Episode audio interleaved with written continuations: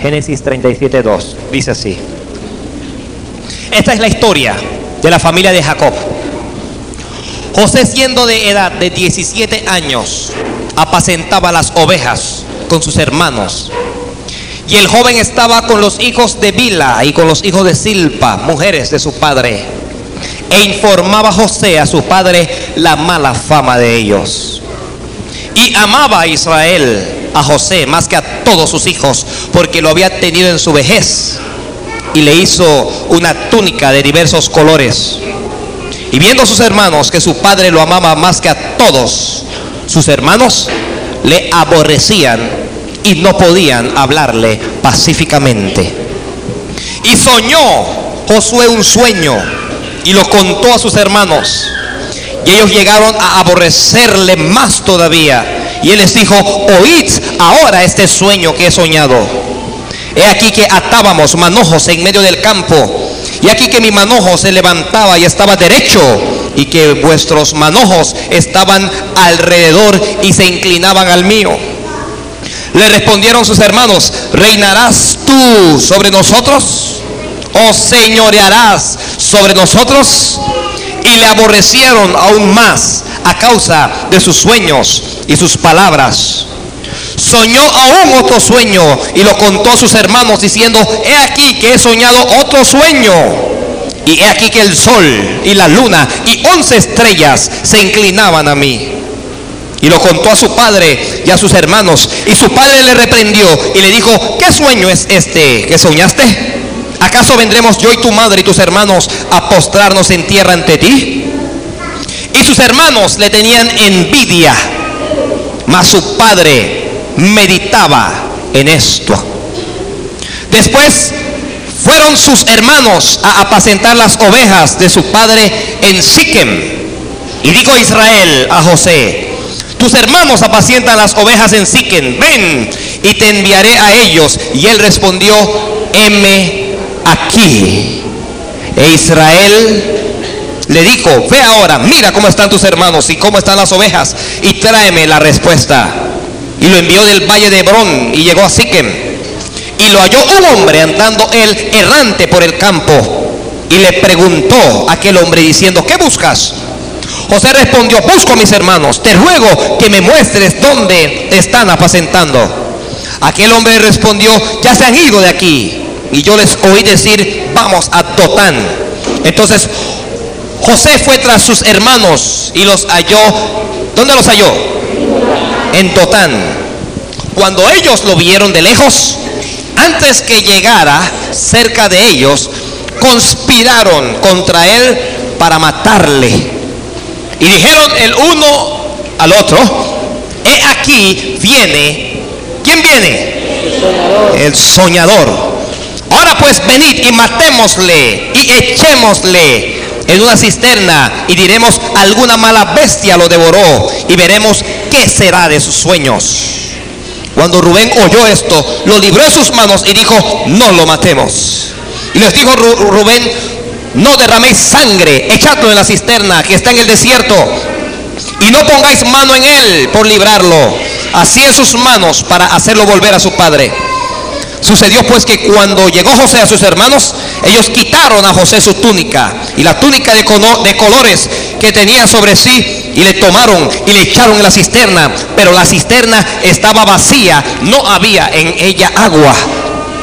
Y se sentaron a comer pan y alzando los ojos miraron y aquí una compañía de ismaelitas que venía de Galat y sus camellos traían aromas, bálsamo y mirra e iban a llevarlo a Egipto. Entonces Judá dijo a sus hermanos, ¿qué provecho hay en que matemos a nuestro hermano y encubramos su muerte? Venid y ventámosle a los ismaelitas y no sea nuestra mano sobre él, porque él es nuestro hermano, nuestra propia carne y sus hermanos convinieron con él. Y cuando pasaba los madianitas, mercaderes, sacaron ellos a José a la cisterna y le trajeron arriba y lo vendieron a los ismaelitas por 20 piezas de plata y llevaron a José a Egipto. La palabra de Dios es buena para todos nosotros hoy. Gracias, se puede sentar hermano. Gloria a Dios. Gloria a Dios. Ustedes pueden decir un gloria a Dios ahí. Un saludo para todos los hermanos que nos escuchan por la radio. Díganle gloria a Dios. Muy bien. Hoy vamos a hablar más sobre fe. En los últimos dos mensajes hemos estado hablando sobre qué? Sobre fe. ¿Quién tiene fe aquí? ¿Qué fe tiene usted? ¿Tiene la fe usted de Abel? ¿O tiene usted la, la fe de Enoch? ¿O tiene usted la fe de Noé? ¿O tiene usted la fe de Abraham? ¿Qué fe tiene usted? Ni la de Abel, ni la de Enoch, ni la de Noé, ni la de Abraham. Es la fe de mí misma, pastor. Yo somos mismos. Hoy vamos a hablar sobre la fe de un soñador. Un soñador. ¿Alguien ha tenido sueños aquí? ¿Qué soñaste? Había una mano peluda que te estaba jalando. Es una pesadilla. ¿Qué, qué, qué fue lo que soñaste?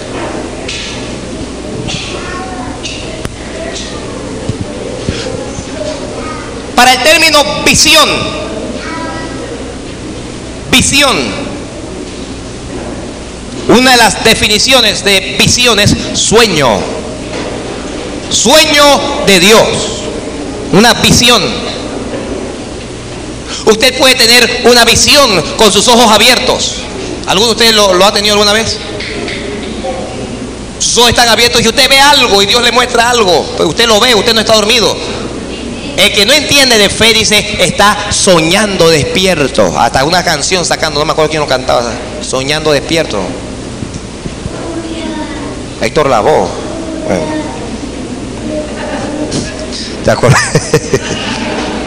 Muy bien, muy bien. Pero usted puede tener una visión nocturna también. Cuando usted tiene sus ojos cerrados. Cuando usted está descansando. Dios viene y te revela cuál es su voluntad. Y, es un sueño, pero como es de Dios, es más que un sueño, es una visión, porque fue Dios el que lo dio. Hay sueños que son de Dios y hay sueños que no son de Dios. Ya yo se lo he dicho tantas veces. ¿Ah? ¿Amén o no amén? Hay sueños donde Dios te habla.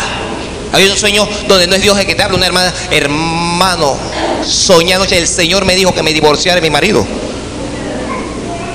Ese sueño jamás va a ser de Dios porque va contra la palabra. ¿Cómo usted puede saber cuál sueño es de Dios y cuál sueño no es de Dios? Cuando lo que usted sueña no va contra la palabra. Cuando lo que usted sueña apoya la palabra de Dios. Cuando lo que usted sueña es de la palabra. Entonces usted sabe que usted tiene una visión de Dios. Dios le dio una visión.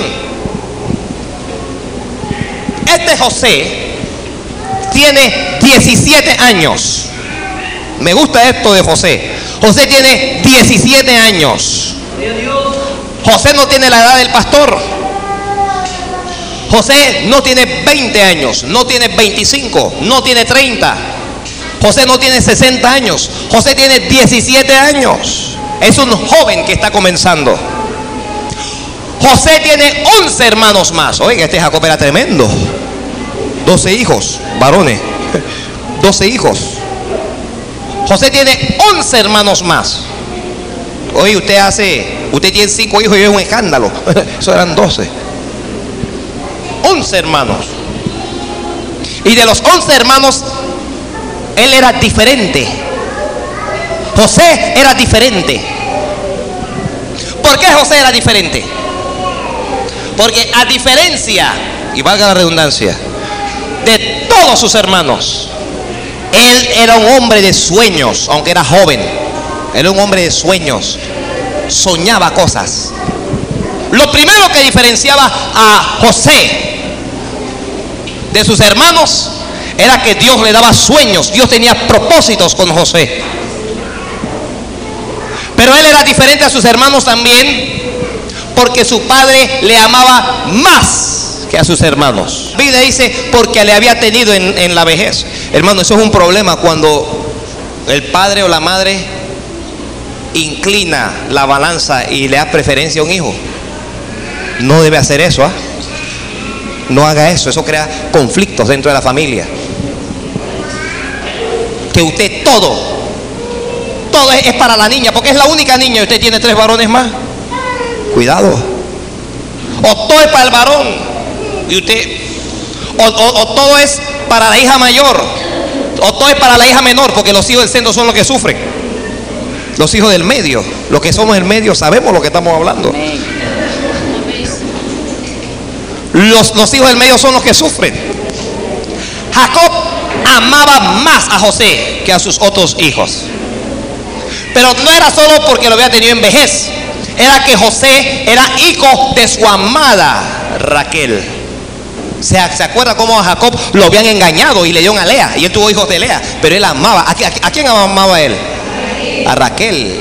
Y Raquel le dio a dos hijos, le dio a José y le dio a Benjamín. Y, y Jacob amaba a José. Amaba a José. Los hermanos comenzaron a despreciarlo. ¿Por qué lo despreciaban? Lo despreciaban primero por sus sueños. Este es un soñador. Se la pasa soñando. Esto es un bocón lo que es este muchacho. Lo aborrecían por el amor de su padre. Tal vez los jóvenes no van a entender, pero el mundo les va a aborrecer por causa del amor que el padre tiene hacia ustedes. El mundo les va a aborrecer. El padre de José, Israel, le hizo una túnica de colores. Y los otros once nunca tuvieron una túnica. Pero José era el mimado de la casa, el consentido de la casa. Yo, yo lo digo a veces y la gente se molesta, pero Dios tiene su consentido. hombre. Usted es consentido de Dios. Lo que tiene la sangre de Jesucristo tienen el contentamiento del Padre. Lo que tiene la sangre de Jesucristo tiene el contentamiento del Padre. De sacarle esa pereza hoy a usted. ¿ah? La túnica de colores. Yo, yo predicó un mensaje en otra iglesia, en Chorrera, que se llamaba, el, se llamaba ese mensaje, el cumplimiento de la visión, o la visión cumplida, así se llamaba, la visión cumplida sobre esto. Cuando José se ponía la túnica, todo mundo se enojaba contra José. Porque tenía la túnica del padre puesto, era una túnica de colores. La túnica de ellos podían ser blanco. La túnica de ellos podía ser negro. La de José era de colores. Cualquier persona que veía lejos a José venir podía identificarlo. ¿Por qué lo identificaban? Por la túnica de colores. Veían los colores sobre él y decían, allí viene el consentido de papá. Allí viene el consentido del padre. Dios nos ha dado una túnica y lo ha puesto sobre nosotros, hermanos. Eh, ya, ya, ya no es de tantos colores, ahora es rojo. Cuando usted camina por la calle, si usted es como José, todo el mundo sabe que usted es diferente. Todo el mundo sabe que usted es especial. La gente ve algo en usted y sabe que usted no es como la jovencita que está embarazada allá en la calle. Todo el mundo sabe algo de usted y sabe que usted no es como el joven que está en drogas allá en la calle. Cuando usted camina, la túnica da testimonio de que somos hijos del Padre. La túnica nos distingue. Cuando se es hijo de Dios, uno camina en distinción. No somos igual al mundo. Estamos vestidos de Dios. Estamos vestidos. Por eso es que me gusta tanto este José, ¿sabe? Porque cuando ellos lo veían, José no estaba vestido como ninguno de ellos. José estaba vestido con la túnica del Padre.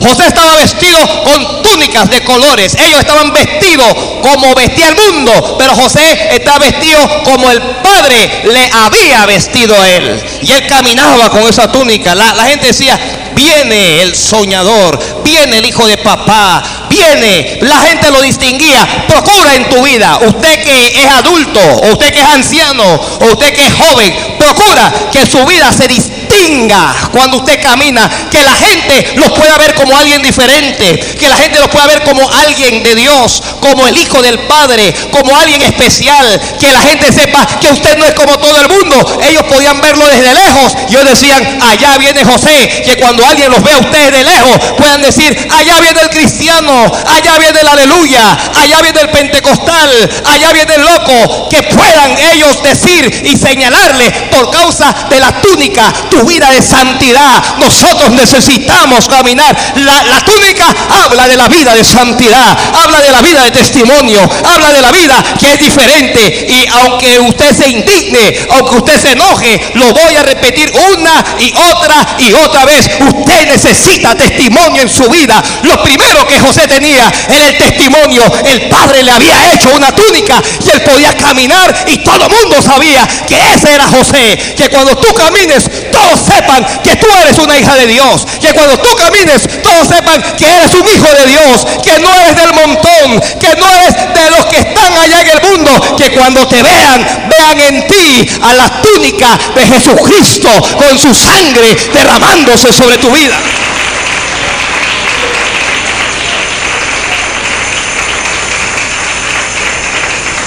Cuando se habla esto, mucha gente traga grueso. Porque cuando ellos caminan en la calle, nadie sabe qué es lo que son. Dice, este, no hombre, este es cristiano, sí. Le, digo que es cristiano. Que no, pastor, si es cristiano, hermano. ¿Cómo me dice que no si él está en la iglesia? Ah, bueno, usted sabrá, yo no sé.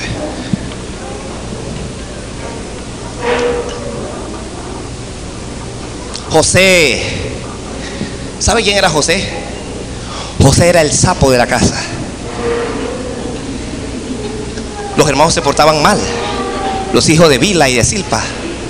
Y José cuando iba a la casa se lo decía a su papá. A José no le importaba nada con hermano ni con nadie. Se le importaba era con su padre. Que tengo oídos por oír?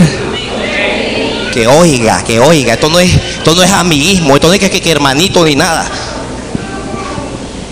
En otras palabras, José no participaba de pecados ajenos. Tú tienes un hermano, tú tienes una hermana y ella anda mal, háblalo. Lo importante es estar bien con Dios. Si es hermano de sangre, háblalo. Si es hermano en Cristo, háblalo. No te preocupes si te odia, si te envidia. José no tenía ningún problema con eso, hombre. José iba donde su padre y le contaba de lo mal que se portaban sus hermanos, de lo bandidos que eran. Y los hermanos lo aborrecían más. Lo aborrecían más. José se acostaba en las noches. Pero cuando se levantaba siempre tenía un sueño para contarle a ellos. Vengan, vengan que les voy a contar un sueño. Eso irritaba a los hermanos, ¿sabes? Es, algo terrible. Cuando la gente tiene sueños y usted no tiene. ¿Ah? Es algo terrible cuando, cuando la gente tiene sueños y usted no tiene. La gente tiene visión y usted no tiene. Y usted comienza a decir, ay, ese hermano se la da de más siempre y que visión y que Dios le habló y que Dios le dijo, yo lo voy a ver por allí.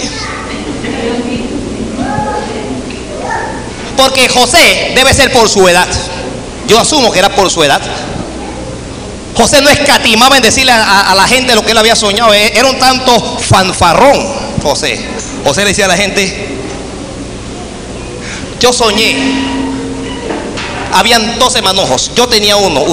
Ustedes tenían, cada uno tenían otro manojo. Y sus manojos se doblaban delante, delante de mí. Y los hermanos, ¿qué, es lo que te pasa? Lo que te pasa, creído.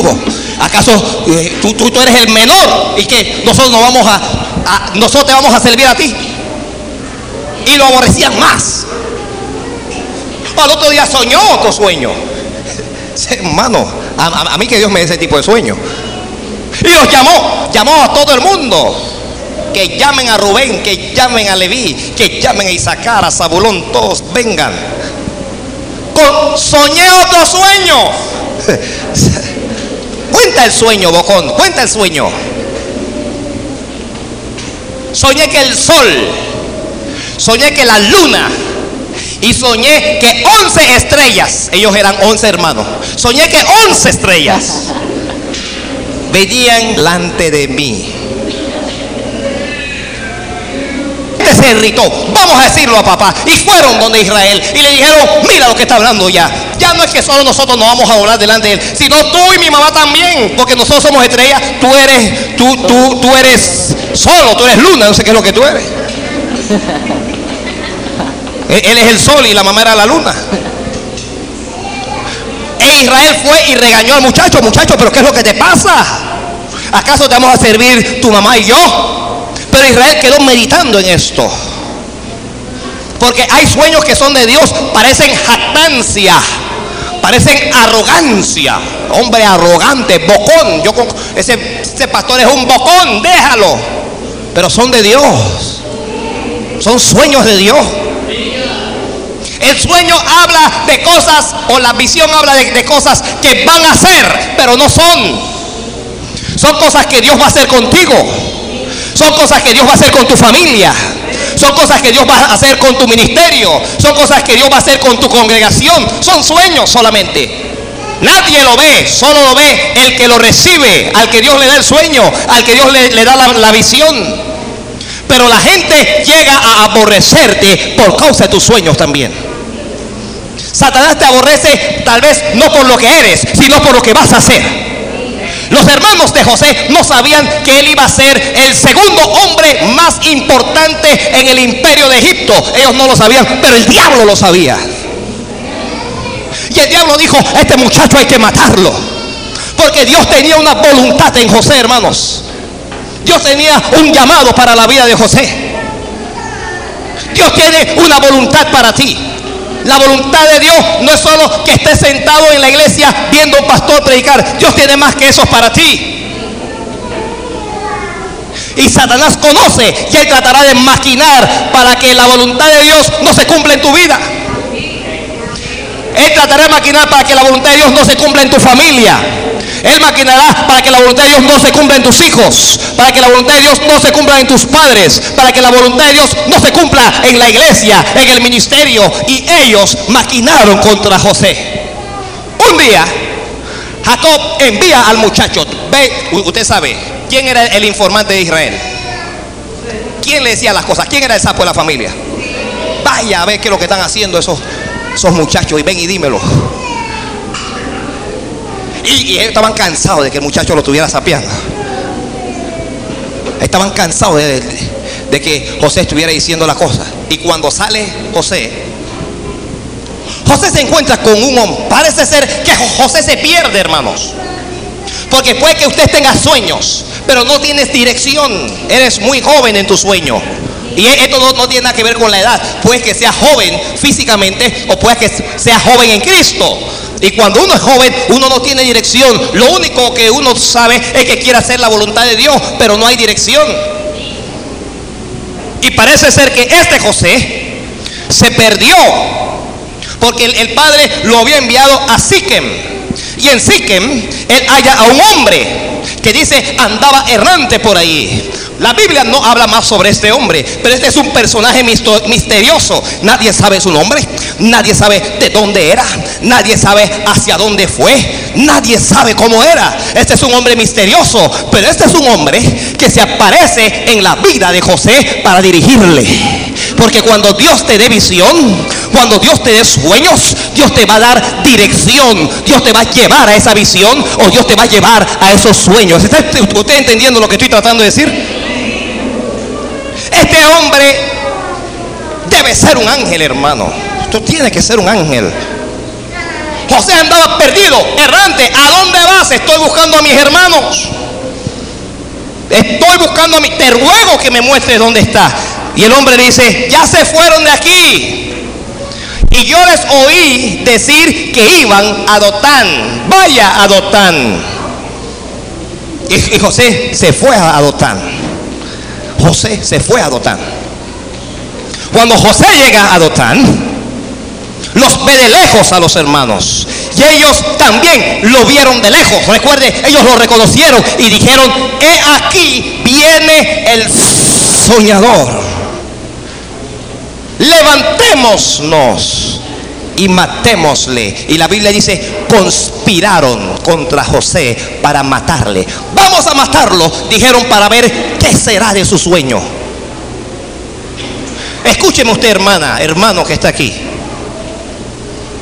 Hay una conspiración satánica, diabólica, infernal para destruir tus sueños, para destruir el sueño de tu familia, para destruir el sueño de tu casa, para destruir el sueño de tus hijos. Muchos padres tienen sueños con los hijos. Y Satanás ha conspirado para destruirlos, para matarlos, para arrastrarlos. Conspiraron, se asociaron, se juntaron para levantarse contra él.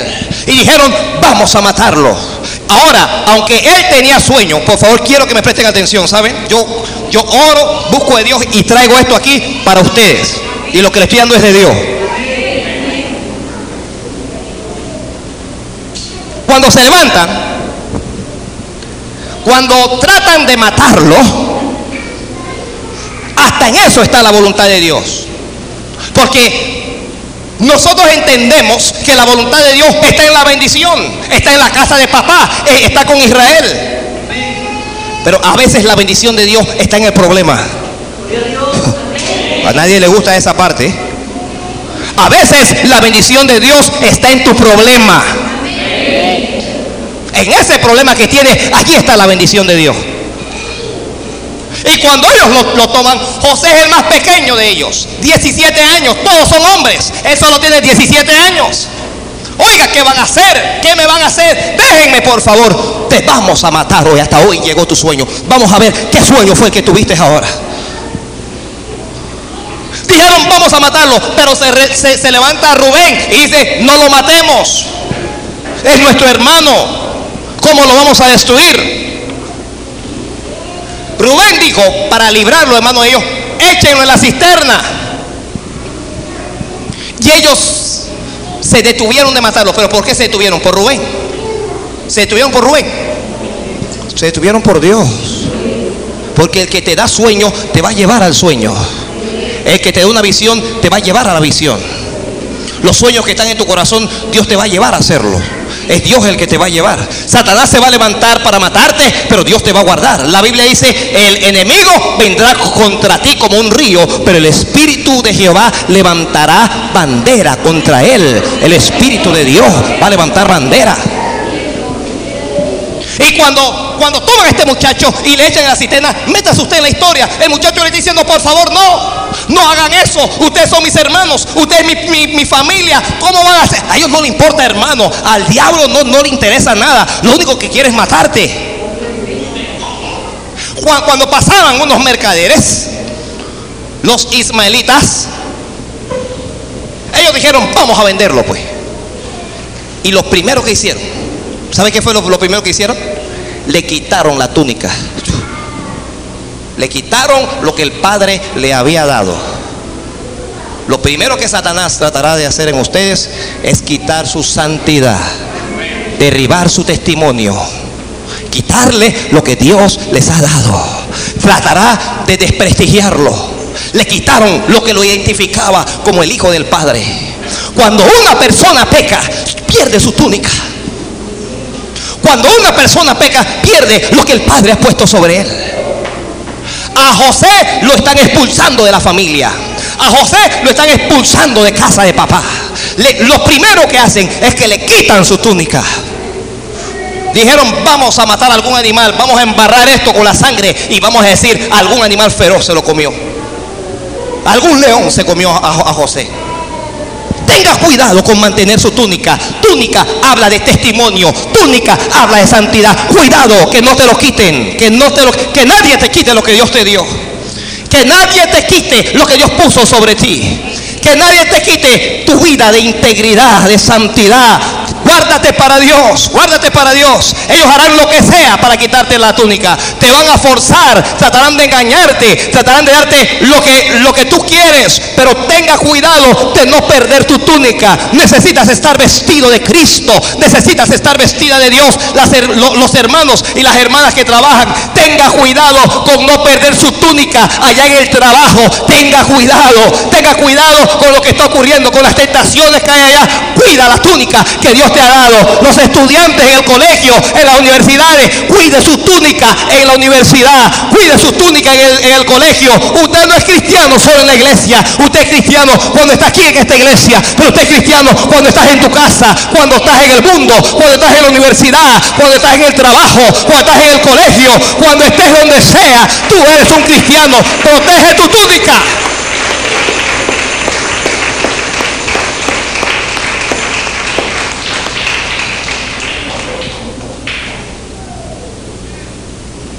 Se la quitaron.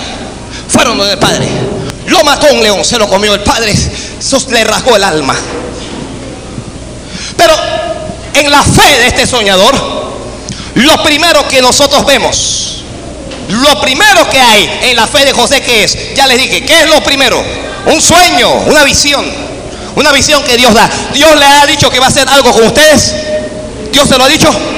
Dios le ha revelado que va a hacer algo con su familia. Dios le ha revelado que va a hacer algo con usted en el ministerio, en la iglesia. Usted tiene un sueño de que un día usted quiere hacer algo para Dios en la iglesia. Eso es lo primero que Dios da. Lo primero que Dios da es eso. La visión. Pero después de la visión está Dotán. Y en Dotán hay una... ¿Qué hay en? En Dotán? ¿Qué hay? Hay una cisterna para ti. A nadie le gusta la cisterna. A nadie le gusta la cisterna. Él cayó en la cisterna. La cisterna, gracias a Dios, estaba seca. En la cisterna te puedes morir. Si, si la cisterna tiene agua, te puedes ahogar. Pero cuando caigas en esa cisterna, la cisterna va a estar seca. No va a haber agua allí. Explícalo, pastor, explícalo. Cisterna es un problema. Caes en un problema. Comienzas a caminar con Dios y problemas. Aunque estés en ese problema, no te vas a ahogar. Ese problema no te va a destruir. Ese problema no te va a matar. Pero ¿por qué Dios permite el problema? Porque en ese problema, ese problema es parte del cumplimiento de tu visión. Esa es parte. ¿Qué te va a sacar de esa cisterna? Tu fe. José está llorando en la cisterna. José está gritando en la cisterna. José está desesperado en la cisterna. Pero José se, acuerda de esos sueños. Dios me dio un sueño. Yo no puedo morir aquí en esta cisterna. Dios me habló. Yo no voy a quedarme allí.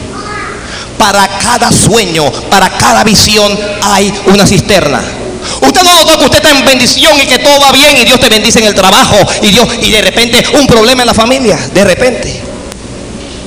De repente un problema, estabas más seguro, estabas 20 años trabajando y de repente una carta. Una cisterna. Lo echaron en esa cisterna. Esa cisterna aleja a José del Padre. Los problemas tienen la tendencia a alejar a los hombres de Dios. La gente se desanima, hombre. La gente se deprime.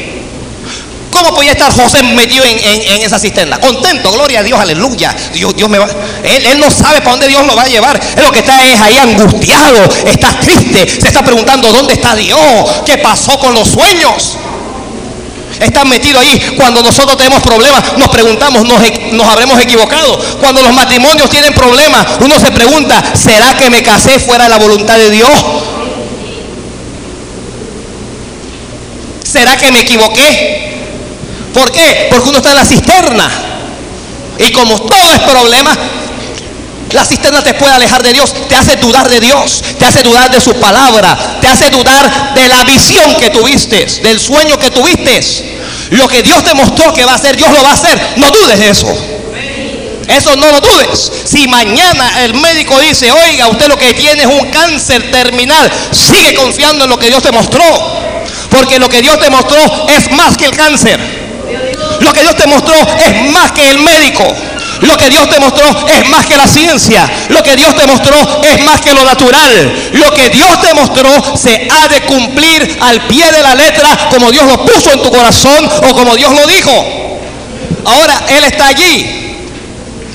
¿Qué problema, hermanos, estar allí? Es una tremenda cosa. ¿A cuánto le están en la cisterna? Digan amén. A mí no. Eso es un problema, hermano. En la cisterna uno llora. En la cisterna se llora. En la, en la cisterna te desesperas. En la cisterna no escuchas la voz de Dios. Dios no te está hablando allí. En la cisterna no ves a Dios. Uno no lo ve. ¿Qué pasó? ¿Dónde está Dios? ¿Por qué Dios permitió esta cosa, hombre? ¿Cómo, es que Dios, si me ama, cómo Dios permite esta cosa? Y Dios sabe, sabe cómo está Dios en el cielo. Tranquilo. Llora, patalea ya lo que te da la gana, que Dios sigue estando tranquilo. Ya, lo sacaron, lo vendieron, hermanos. Se toman a José y se lo llevan a Egipto lo sacan de la casa del padre para llevarlo a Egipto. Ya usted ve lo que Satanás quiere hacer con usted. ¿Ah? ¿Lo ve? ¿Usted puede verlo en la iglesia, en, la Biblia? Quiere sacarte de la casa del Padre, de la casa de Dios, para llevarte a Egipto. No lo lleva a Egipto como un hombre libre, gloria a Dios, aleluya. Lo lleva como un esclavo. Porque cuando se va a Egipto se va así, como esclavo. Pero José en Egipto sigue estando con Dios. Mientras las cadenas lo tienen, mientras las cadenas lo arrastran, él no entiende a Dios, él no entiende qué es lo que está pasando, pero él sigue creyéndole a Dios. Es fe. Es que yo creo que Dios me habló. Es que yo creo que Dios me dijo. Yo no me equivoqué. Los matrimonios que tienen problemas, esos problemas se solucionan con fe. Es la voluntad de Dios ese matrimonio. Hay que luchar allí. Hay que seguir. No te preocupes por las cadenas. No te preocupes. Solo créele a Dios. Solo créele a Dios. Insiste en creerle a Dios allí. Cuando usted dice, ya no aguanto más, yo quiero el divorcio, te está saliendo de la visión. Te está saliendo de la visión. Porque por muy difícil que sea cualquier matrimonio, todos lo podemos en Cristo que nos fortalece. Usted puede, usted puede, usted puede. Pastor, yo no puedo más. Usted puede. Con Dios usted puede. Con Dios podemos, podemos hacerlo. Cuando llegan a Egipto lo venden. Lo venden a un capitán de la guardia de Faraón, llamado Potifar. Lo vendieron. Ahora José le está sirviendo un impío. Usted está trabajando con ese impío. Dios mío, pero ¿cómo tú me tienes aquí? O a veces usted vive en un lugar y usted, Señor, pero ¿cuándo me vas a sacar de aquí? Y Potifar, usted sabe que los egipcios no son nada buenos. Pero como esclavo, oiga, que, que Dios es terrible. Puede que usted esté como esclavo. Pues que, que parezca que estás derrotado. Puede que parezca que no puedes más. Pero aún en medio de eso, allí sigue Dios estando contigo.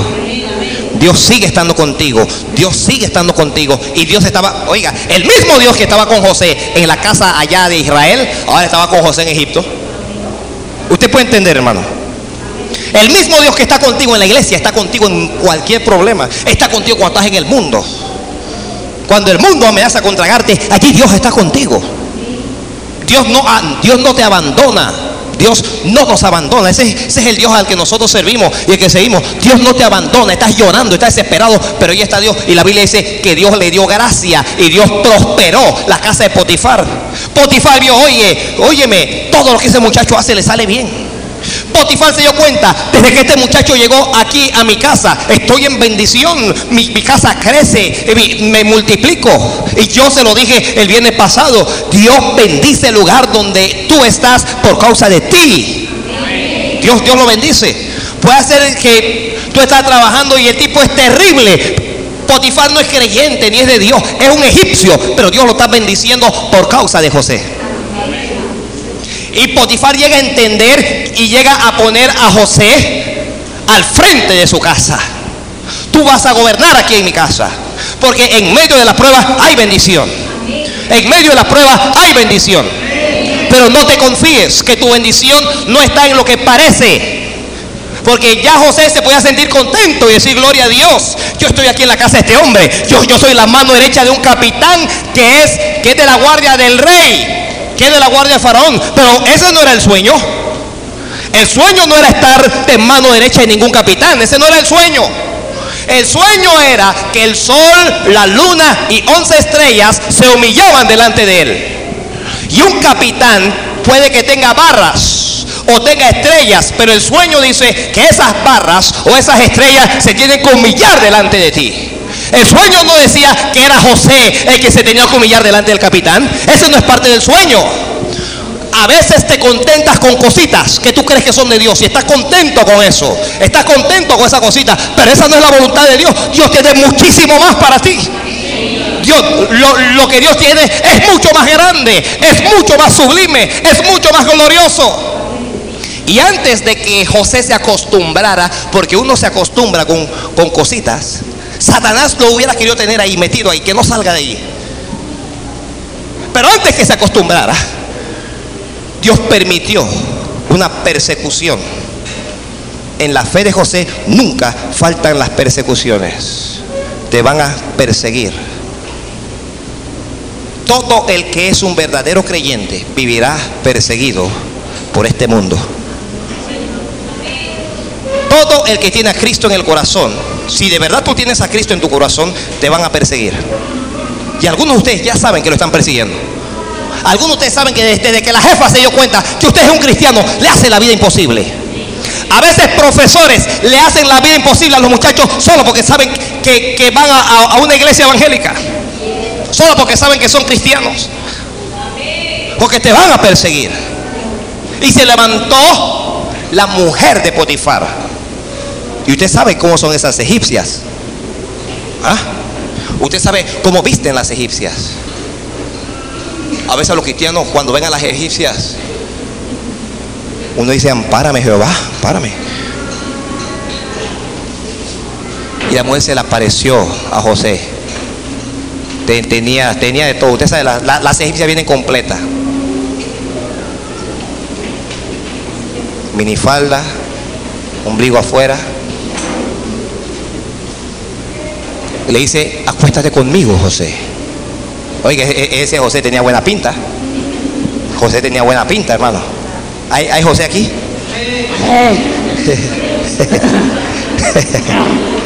Ah, los José tienen buena pinta. Las egipcias lo ven y dicen, Dios del verbo. Las egipcias cuando ven a José dicen, ay, ay, ay, ay, ay, ay.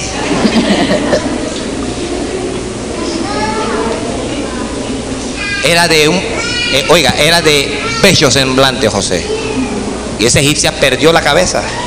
Hay hermanos que han tenido que correr como José, hombre. La, jefa y le hacen la bien posible solo para que ellos se acuesten con ella. Acuéstate conmigo. Y él le dijo, yo no, yo no puedo hacer eso. Su marido me ha puesto aquí como señor de todo. Yo, yo soy su mano derecha. Y yo no puedo ofender a mi Dios.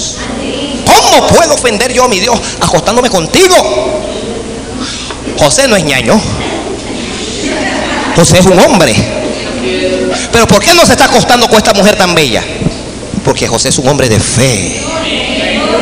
Tu fe te va a guardar del pecado. Tu fe te va a guardar del pecado. Cuando tú tienes fe, puede que sea la mujer más hermosa, la mujer más linda, mis universo, pero tú te vas a guardar para Dios. Tú te vas a guardar. Tú no vas a ceder porque tu fe es más grande que aquella tentación. Tu fe es más grande que el deseo. Josué le dijo no. Y se fue. Oiga, ¿se imagina ese cuadro? Mucho. Oiga, ese José estaba raro. Un día la mujer se inventó una, se compró una bata esa era transparente. Usa esas batas, no sé cómo es que le llaman, son bebidores, esa cosa. Día el, el- marido estaba encuartelado y la mujer se le apareció una bata roja, esa, una bata roja. Ustedes, esas, todo se ve con esa bata. Esas esas no son batas que uno se la pone, eso es como un manto nada más.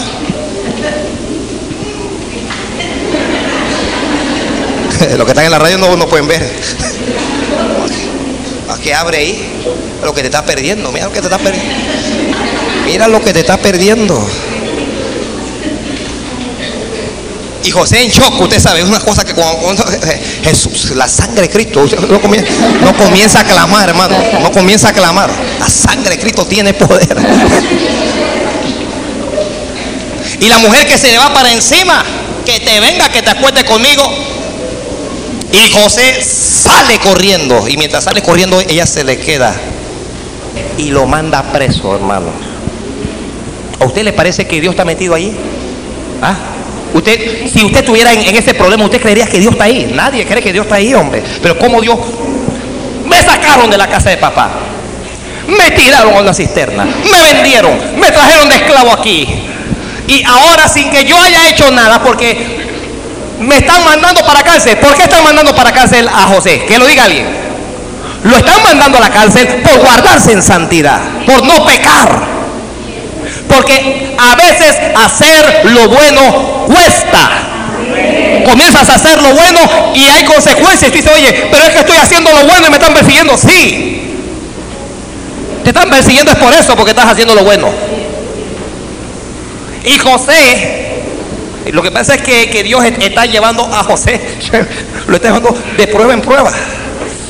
La visión se cumple sobre la prueba. Anótelo allí. Tu visión se va a cumplir sobre las pruebas. Allí. Prueba aquí, prueba aquí superada, prueba acá superada. Y Dios te va llevando. Otra vez la depresión. ¿Cuántos se deprimen aquí? El problema y la depresión inmediatamente que, que, Dios me mate. Yo no sé por qué Dios no me ha matado. Así comienza la gente, que Dios me mate, que me quite la vida. Y si no me la quita, que me busquen en la gira, que me la quito yo mismo.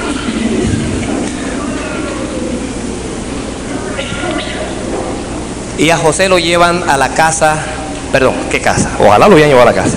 Lo llevan a la cárcel, donde estaban, como este era un capitán de la guardia de Faraón, lo llevaron a la cárcel donde estaban los presos de Faraón. Qué bárbaro. ¿Alguno de ustedes encontró una bendición en la cárcel? En la cárcel usted está turbado, hombre. Qué, bendición. Uno está cansado de escuchar lo que yo le dije la vez pasada. Los cuentos y la cuestión es esa gente que está presa son terribles. Entonces José es diferente. José es hebreo. José es de Dios. Entonces no, no se halla en la cárcel. Los hermanos que me van a escuchar este mensaje mañana y que están en la cárcel, no se preocupe. A veces la cárcel es de Dios. Usted está diciendo amén, usted no sabe lo que usted está diciendo. Usted lo que está diciendo es sí, Señor. A veces el problema que yo tengo es de Dios. La cárcel te impide la libertad, te impide la bendición, te impide la movilidad. En la cárcel tienes que hacer lo que otros dicen. Pero José no entiende a Dios. Porque Dios no está buscando hombres para que los hombres le entiendan. Hay, hay gente así que no entienden a Dios. No lo entienden. Y como no lo entienden, se van al mundo. Comienzan a renegar de Dios y comienzan a pecar. Pero es que Dios no está esperando que tú le entiendas. Dios lo que está esperando es que tú le seas fiel a pesar de tus pruebas. Dios está esperando que le seas fiel a pesar de tus pruebas. Dios está esperando que tú creas en Él. No importa que te está matando el diablo, que te está arrastrando, que vas de mal en peor. Dios no está esperando que tú le entiendas. Dios está esperando que tú le seas fiel, que tú sigas allí en la visión, en lo que Él te dijo. Ayer mi esposa evangelizó a una mujer. La mujer era una santera. Y la mujer le contó. Diez años tenía de ser cristiana evangélica. Le salió un cáncer que la estaba matando. Y ella oró a Dios. Y ella le pidió a Dios. Y ella le pidió a Dios. Y le pidió. Y le pidió. Y Dios no respondió. Y la mujer seguía con el cáncer. Entonces, ¿qué hizo? Dejó a Dios y se fue a buscar al diablo se fue a, a, a, buscar a los ídolos de la santería y a, Satanás, usted sabe. Y según ella, el diablo sí le respondió. Así que como el diablo sí le respondió, ella dejó la iglesia, ella dejó la fe, ella dejó la visión. Y ahora le servía a Satanás.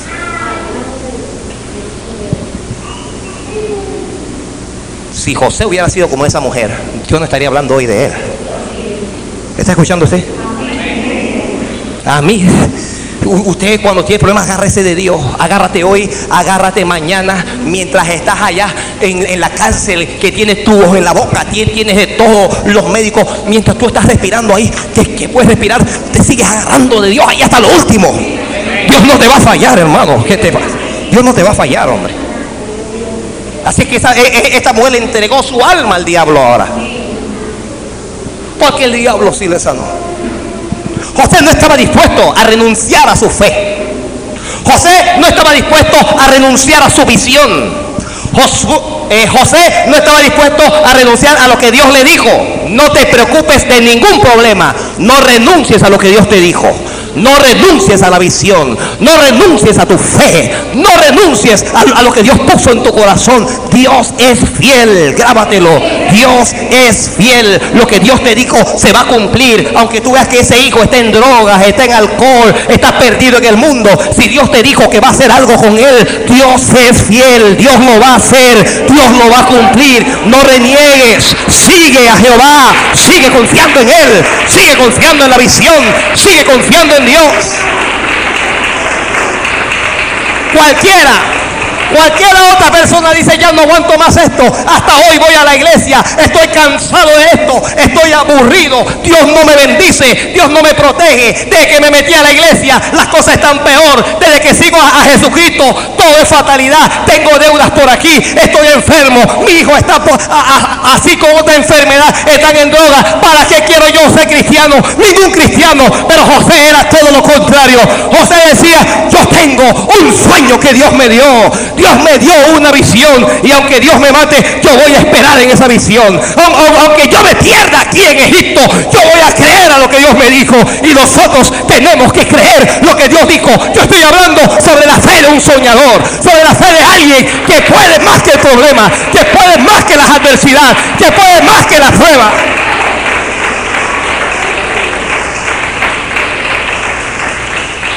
Porque los caminos de Dios no son fáciles. Y cualquiera que se mete a este camino y cree que este es un camino aguado, se va a volver atrás. Pero José, aunque era un joven, aunque no entendía a Dios, no estaba dispuesto a renunciar a su fe. Y yo puedo creer, hermano, que aquí entre estos jóvenes, que hay algunos de ellos que no están dispuestos a dejar a Jesucristo por nada en este mundo. No están dispuestos a dejarlo porque han conocido al Dios de José.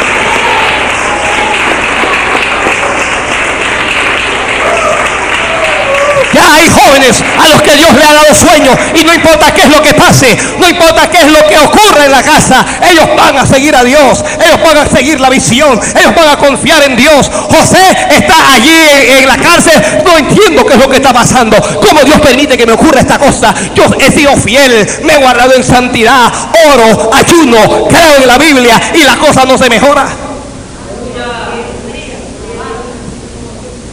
Y Dios callado en el, cielo, yo. No habla, porque ese es el problema, que cuando estás en prueba no oyes la voz de Dios por ninguna parte. ¿Cuántos le ha ocurrido? Usted está orando, Señor, tengo un problema y Dios. La Biblia dice, calla de amor. Jehová, háblame. Háblame. Aunque sea, háblame, aunque sea, dime, oye, yo estoy metido aquí contigo. Dime lo que sea, pero dímelo. En la cárcel no sientes a Dios, nadie. En la cárcel tú no lo sientes, estás acorralado allí. ¿Cómo Dios permite una injusticia? Esa mujer mintió, esa mujer engañó. ¿Cómo Dios lo permite? ¿Cómo Dios permite que este capitán egipcio meta preso a su hijo? Pero no era cualquier cárcel, acuérdate. Era la cárcel de Faraón. Tu problema no es cualquier problema. Este- eh, hay que diferenciar esto. No es lo mismo el problema que tú tienes aquí en Cristo que el problema que tiene la vecina allá. Puede que ella tenga el mismo problema que tú.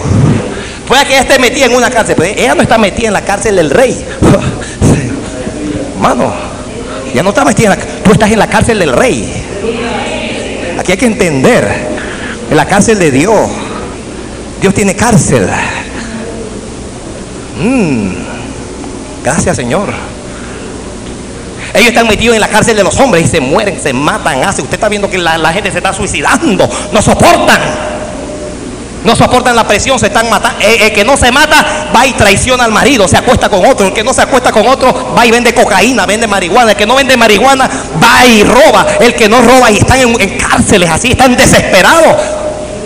El, el- el que no roba va y hace pacto con el diablo y cosas como esas. Pero José está en otra cárcel. En esa cárcel solo van los prisioneros del rey. Y estando José en esa cárcel, llegó el panadero del rey. Un día Dios, yo, yo no sé, sorprendieron al panadero robando pan. Tenga cuidado con, con no, hermano, no le roba, no le robe al rey. El que le roba al rey se va a la cárcel. Bueno, esté robándole al rey su diezmo, su ofrenda. Lo metieron preso al panadero. Al copero.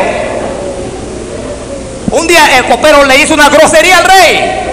Y el rey lo metió preso. No seas grosero con el rey. ¿Está escuchando? No retes a Dios. No lo retes. Hay gente que está retando a Dios. Haz lo que te da la gana. A mí me interesa. No haga eso, que te vas preso. Y el copero y el panadero se fueron presos. Y cuando llegan ellos, ¿a quién se encuentran? ¿Ah? A un cristiano lleno del Espíritu Santo y lleno de sueños.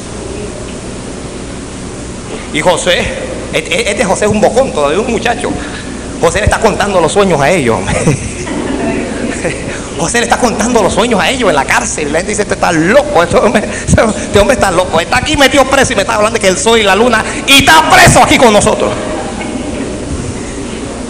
Esos son cristianos que están en problemas, hermano, pero tienen fe. Y dice a la gente, oye, Dios, Dios me va a bendecir y yo voy a tener esto y yo voy a hacer aquello y yo voy a... Y, y- la gente lo mira a uno, pero si ni siquiera tiene dónde dormir.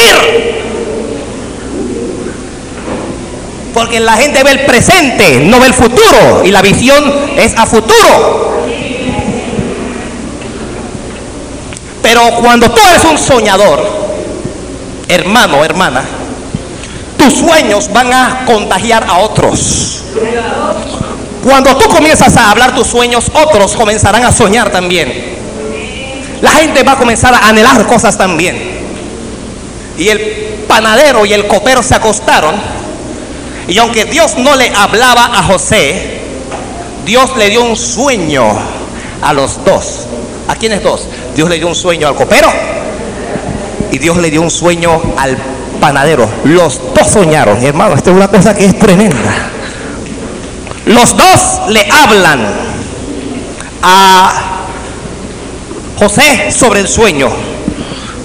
Le dice, estoy turbado. Antes de esto, el jefe de la cárcel pone en mano de José todo. Porque, eh, hermano, aunque estés metido en problemas, Dios te, hay algo que se llama, pí- pídalo a Dios en oración, se llama gracia de Dios. Cuando usted tiene gracia de Dios y usted llega a cualquier lugar, le ponen todo en la mano. Diga, usted encárguese de esto, dirija, haga esto por favor, hombre. Eso se llama gracia de Dios. Cuando, usted tiene gracia de, Dios, la gracia te hace sobresalir. Tú comienzas y sobresales sobre todo. Y cuan- cuando, llega el carcelero y dice, "Este en este, Dios está con este hombre, encárgate de todo. Encárgate de todo. Y Josué llega y ve que tanto el copero como el panero está triste. Oiga, ¿usted por qué es tan triste? Ellos le dijeron, porque hemos tenido un sueño y no sabemos cuál es su interpretación. Y José dice, pero si de Dios son las interpretaciones. ¿Las interpretaciones de quién son? Son de Dios. Si algunos o algunas autoridades entendieran esto, estarían buscando a Dios en vez de estar buscando santeros y buscando hechiceros y esas cuestiones. Porque Dios revela el futuro. Dios le puede decir cuál es el futuro de esta nación. No tiene que ir a ninguna parte. José le dice, de Dios son las interpretaciones. Dígame el sueño y con la ayuda de Dios yo te voy a decir la interpretación. Y el primero que comienza es el copero. Le dice, yo soñé un sueño. Yo soñaba que veía una vid delante de mí y en la vid tres sarmientos. Y como ella brotaba y arrojaba su flor, viniendo a madrugar sus racimos de uva. Y que la copa de faraón estaba en mi mano. Y tomaba yo las uvas y la exprimía en copa de faraón y daba yo la copa en mano de faraón. Y le dijo José, esta es su interpretación. Los tres sarmientos son tres días. Al cabo de tres días levantará Faraón tu cabeza y te restituirá el puesto y vas a ser copero otra vez. Aleluya. Aleluya, digo el copero, aleluya. Oh. Tres días. Ser copero y rey es, es tener poder, hermano, es tener poder. Gloria, son tres días. José dice, acuérdate de mí, por favor. Cuando se cumpla este sueño, acuérdate de mí. José tiene fe, José sabe, el sueño se va a cumplir, pero cuando se cumpla, acuérdate de mí. El panadero, cuando escuchó el sueño, dijo, si, van a restituir al copero, es que yo voy a hacer pan también. Y el panadero le dice, yo también soñé. Yo soñé que veía tres canastillos blancos sobre mi cabeza. Y en el canastillo más alto había toda clase de manjares, de pastelería para Faraón. Y las, aves, las comían del canastillo sobre mi cabeza. Entonces respondió José y dijo, esta es su interpretación. Los tres canastillos son tres días. Al cabo de tres días, quitará Faraón tu cabeza de sobre ti y te hará colgar en la horca. Y las aves comerán tu carne y te vas a morir. Al panero se le fue el gozo. Se le fue la aleluya, se le fue gloria a Dios. Esto no es ningún sueño de Dios, esto es un mentiroso y usted sabe. Pero a los tres días restituyeron al copero y ahorcaron al panadero. Tal como Dios se lo dijo a José. Oiga, este, este José está haciendo maravilla. Hay gente que está en la cárcel, pero Dios, Dios lo está usando. Yo no sé si eso le ocurre a usted. Usted tiene problemas en su casa, pero Dios lo está usando a usted para solucionar problemas de otra gente. Es una, que es una tremenda bendición. Hermano, cuando a veces yo debo la luz y viene alguien y me dice que debe la luz. Jehová paga el mío primero y después mándamelo. Pero Dios, Dios, Dios te usa en medio de tu problema. Mucha gente dice, ¿qué, qué, qué clase de fe está predicando él que a veces debe la luz? A veces la debo. Que Jehová siempre lo pague, es otra cosa. Jehová siempre paga. Pero cuando el copero llega donde está el rey, no se acuerda de José. ¿Qué es José? De que olvídate de José. No abogó por José. Nada. Oiga, qué terrible. Usted le ha hecho bien a alguien y usted está esperando que sea alguien, aunque sea, se lo agradezca.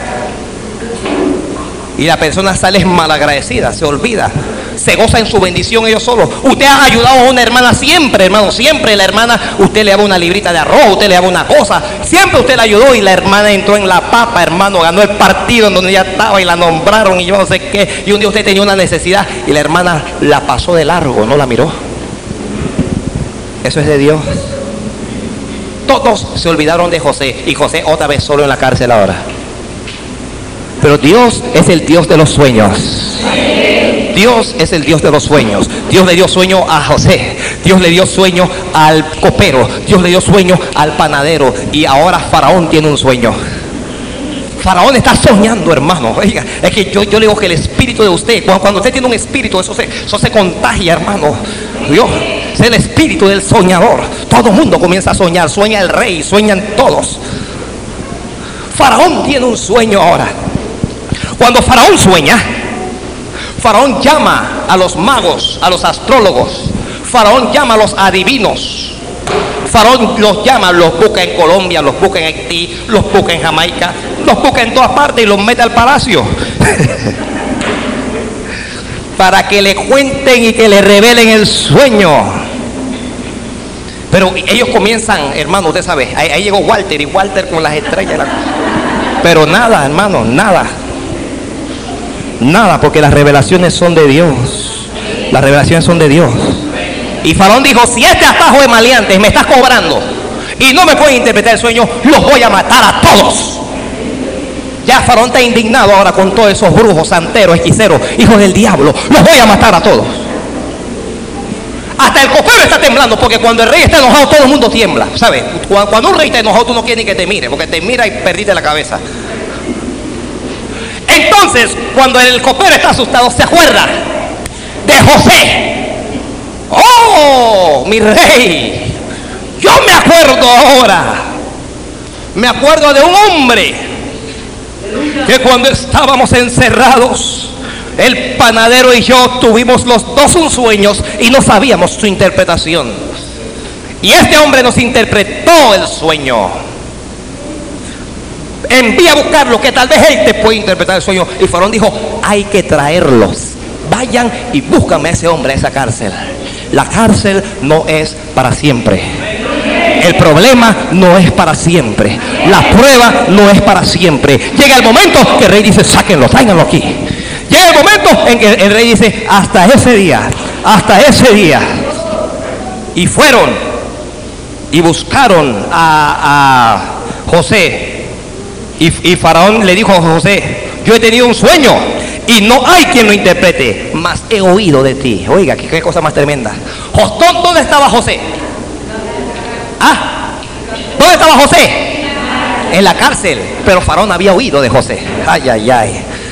José estaba en aflicción, pero hasta el rey había oído de él. ¿Qué clase de testimonio, hermano? ¿Qué, clase de hombre? Yo he oído de ti, hombre. Yo he oído de tu Dios. Yo he oído de que responde a la oración. Yo he oído que Dios interpreta sueños. Y respondió Josué diciendo, no está en mí. Mire lo que José está diciendo, no soy yo. No vayas a creer que yo interpreto sueños. Yo no soy brujo, yo no soy santero. Hay, gente que Dios los usa y eh, dele la gloria a Dios. Escuchó, si la gente se salva, no eres tú. Si la gente se convierte, no eres tú. Si oraste por alguien y se sanó, no eres tú. Si pudiste interpretar un sueño, no eres tú. Si echaste fuera un demonio, no eres tú. José dijo, no está en mí. Dios será el que dé respuesta propicia a Faraón. Faraón no cree en Dios, hermano. Faraón cree, oiga, Faraón cree en Isis. Faraón cree en dioses, en, dioses mudos que no hablan. Pero José está testificando ahora de Dios. Abre tu boca y habla de Dios. Háblale de Dios a otra gente. Háblale de Dios a tu jefe. Háblale de Dios a tu profesor. Habla de Dios a tu vecino. Habla de Dios a tus parientes. Él dijo, Dios va a ser el que va a dar la respuesta. Entonces Faraón dijo, bueno, este es el sueño. Ya, vamos a ver tanta playa. Te voy a contar el sueño. Este es el sueño. En mi sueño me parecía que estaba a la orilla del río y que del río subían siete vacas gruesas gruesas de carnes, dice, y hermosas de apariencia, que pasían el prado. Y que otras siete vacas subían después de ellas, flacas y de feo aspecto. Vacas flacas y de feo aspecto. Tan extenuadas que cuando yo vi a esas vacas, por su fealdad, me espanté. Dijo, eh, eran tan feas las vacas hay, hay, vacas que de verdad que son feas. Usted, nunca las ha visto allá afuera. Se pintan. Yo la uno y dice, ¿esto qué es? ¿Esto qué es? ¿Esto qué es?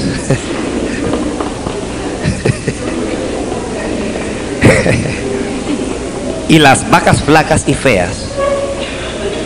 Oiga usted, las vacas flacas y feas devoraban a las vacas gordas y gruesas. Y estas entraban en sus entrañas, mas no se conocía que hubiesen entrado, porque la apariencia de las placas eran aún mala, como al principio. Oh, yo desperté, abrí los ojos. Vi también otro sueño, que siete espigas crecían en una misma caña, llenas y hermosas, y que otras siete espigas menudas, marchitas, abatidas del viento solano, crecían después de ellas. Y las siete espigas menudas devoraban a las siete espigas hermosas. Y lo he dicho a los magos, mas no hay quien me lo interprete. Entonces respondió José a Faraón, el sueño de Faraón uno mismo es. Dios ha demostrado a Faraón lo que va a suceder. Le dijo así. He aquí que vienen siete años de gran abundancia en toda la tierra de Egipto. Y tras estos siete años seguirán siete años de hambre. Y toda la abundancia será olvidada en la tierra de Egipto y el hambre consumirá la tierra. Y aquella abundancia no se echará de ver a causa del hambre siguiente, la cual será gravísima. Y el suceder el sueño fueron dos veces significa que la cosa es firme de parte de Dios y que Dios se apresura a hacerla. Tanto, provéase ahora Faraón de un varón prudente y sabio y pónganlo sobre la tierra de Egipto. Y Faraón dijo, esa es la interpretación.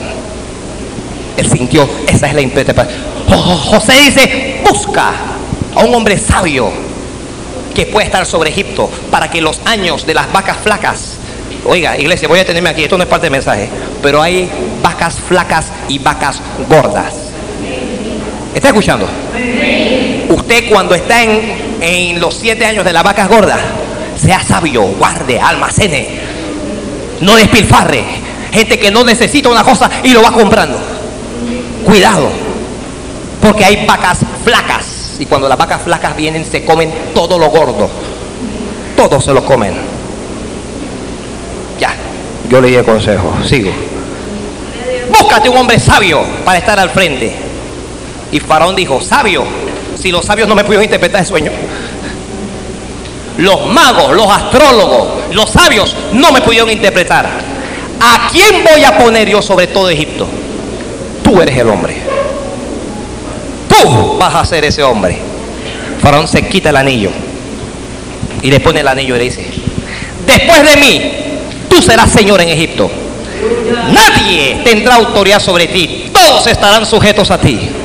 Todos harán lo que tú dices. Tu palabra va a ser ley aquí en Egipto. Tú vas a gobernar lo que tú digas, eso es lo que se va a hacer. Haga lo que tú quieras. El único que va a estar sobre ti soy yo. El único que está sobre Dios, sobre nosotros es Dios. Y cuando le pusieron aquel anillo a, a, José, le vino a su memoria el sueño de muchacho. Ya habían pasado años. Ya habían pasado años. Pero se acordó del sueño de aquel manojo. Se acordó del sueño de las estrellas. Y comienza a cumplirse la voluntad de Dios. Ahora José no está en la cárcel más. Ahora José no está en la casa de Potifar. Ahora José no está en la cisterna. Ahora nadie puede tomar a José como le tomaron sus hermanos. Nadie lo puede obligar. Ahora José tiene todo poder. Tiene todo poder. Tiene todo poder. Nadie puede tocar a José. Nadie te puede tocar. Nadie te puede forzar. Nadie te puede. Dios es el que está contigo. Tú tienes el anillo del Padre. Tú tienes el anillo de Faraón. Estoy hablando de que el Espíritu de Dios, el dedo de Dios está en nosotros. El dedo de Dios está en nosotros. Y cuando José comienza a gobernar y todo lo demás, hermanos, viene el tiempo de la abundancia, pero también viene el hambre sobre la tierra. Pero José había tomado las, las provisiones, había hecho, había enviado a construir lugares para almacenar alimentos por montones. Y cuando vinieron las vacas flacas, no había comida en, allá en Hebrón, no había comida en Babilonia, no había comida en Siria, no había comida en ningún lado. Pero ¿dónde había comida? ¿Dónde había comida? Donde estaba José. Allí había comida.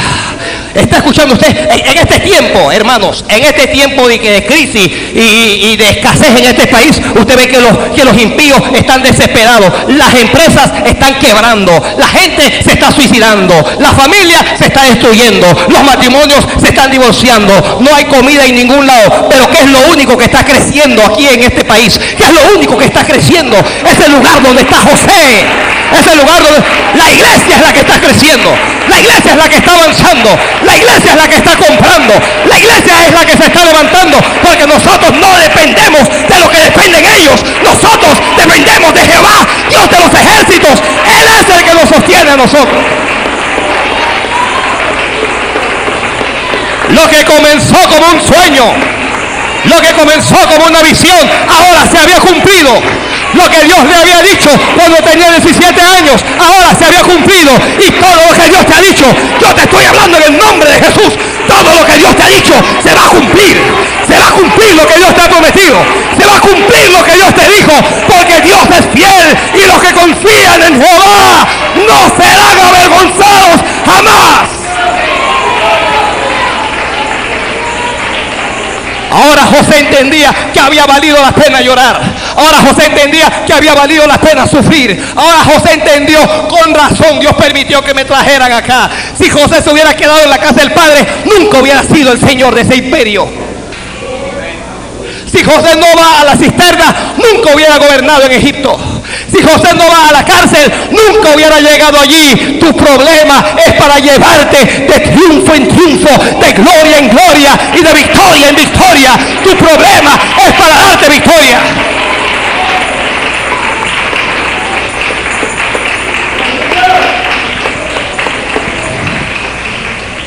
Algunos reniegan de los problemas y no saben que Dios está en ese problema. Algunos reniegan de la fe y no saben que Dios está allí metido. Dios está formando a José, hombre. Pero ¿por qué se cumple la visión de este joven? Porque nunca dudó de su fe. Nunca dudó de lo que Dios le dijo. Cuando alguien llega a conocer a Jesús, cuando alguien llega a saborear a Jesús, jamás esa persona llega a dudar de Jesús. Porque los problemas van a venir. Yo no le estoy predicando un evangelio que usted cree que este es un evangelio. Un evangelio pop que todo es felicidad, alegría. No, hombre, este es un camino difícil.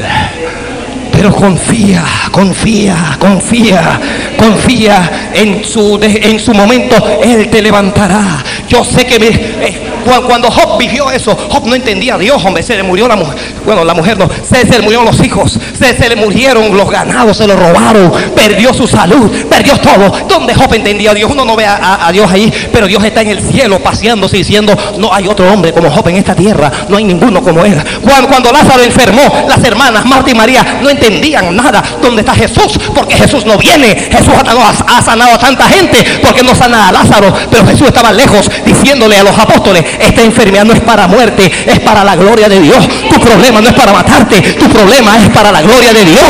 La situación difícil es para la gloria de Dios.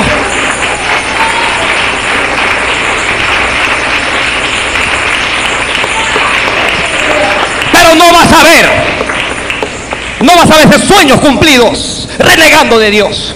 No vas a ver esos sueños cumplidos alejándote de Dios. No vas a ver esos sueños cumplidos deprimiéndote. Necesitas levantarte. La fe nos saca de la depresión. La fe nos saca de la angustia. La fe nos saca de la ansiedad. Cristianos que están deprimidos, siempre están deprimidos. Te falta tomar un poquito de fe.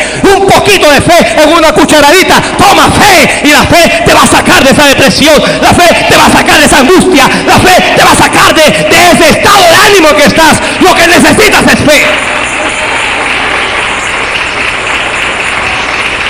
Que yo no tengo ganas de hacer nada, que yo me quiero morir. Cuando conoces al Dios de José, cuando tú sabes quién es el Dios de Abraham, quién es el Dios de Isaac y quién es el Dios de Jacob, el problema no te va a tirar al piso. Y si te tira al piso, te vas a levantar y vas a seguir caminando porque Dios es fiel.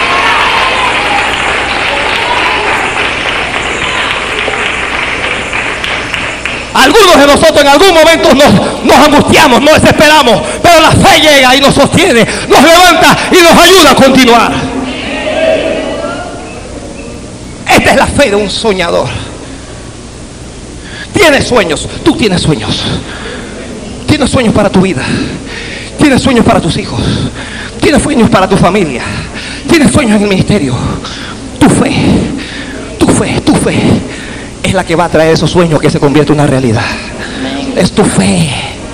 No es lo que nadie dice. A mí que no me digan nada. Yo creo en Dios. No importa qué es lo que mis ojos vean, yo creo en Dios. No importa qué es lo que me escucho, mis oídos escuchen, yo creo en Dios. No importa qué es lo que nadie me diga, yo creo, yo creo. Y yo voy a caminar allí creyendo.